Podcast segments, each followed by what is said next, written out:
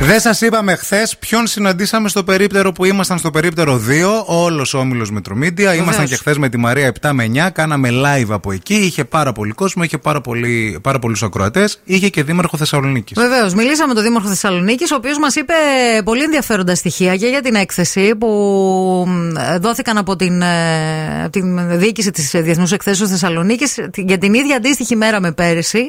Ήταν συν 1500 άτομα επιπλέον οι επισκέπτες. Βέβαια. Χθες.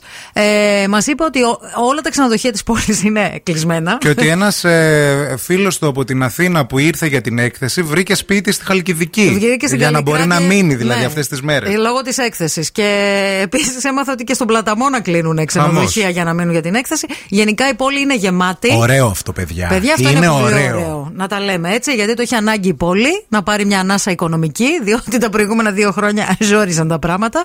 Ε, Γενικώς να έχετε υπόψη σας ότι αυτές τις μέρες υπάρχει αρκετή κινητικότητα στην πόλη με πολλούς επισκέπτες, τα εστιατόρια, όλα αυτά είναι κλειστά.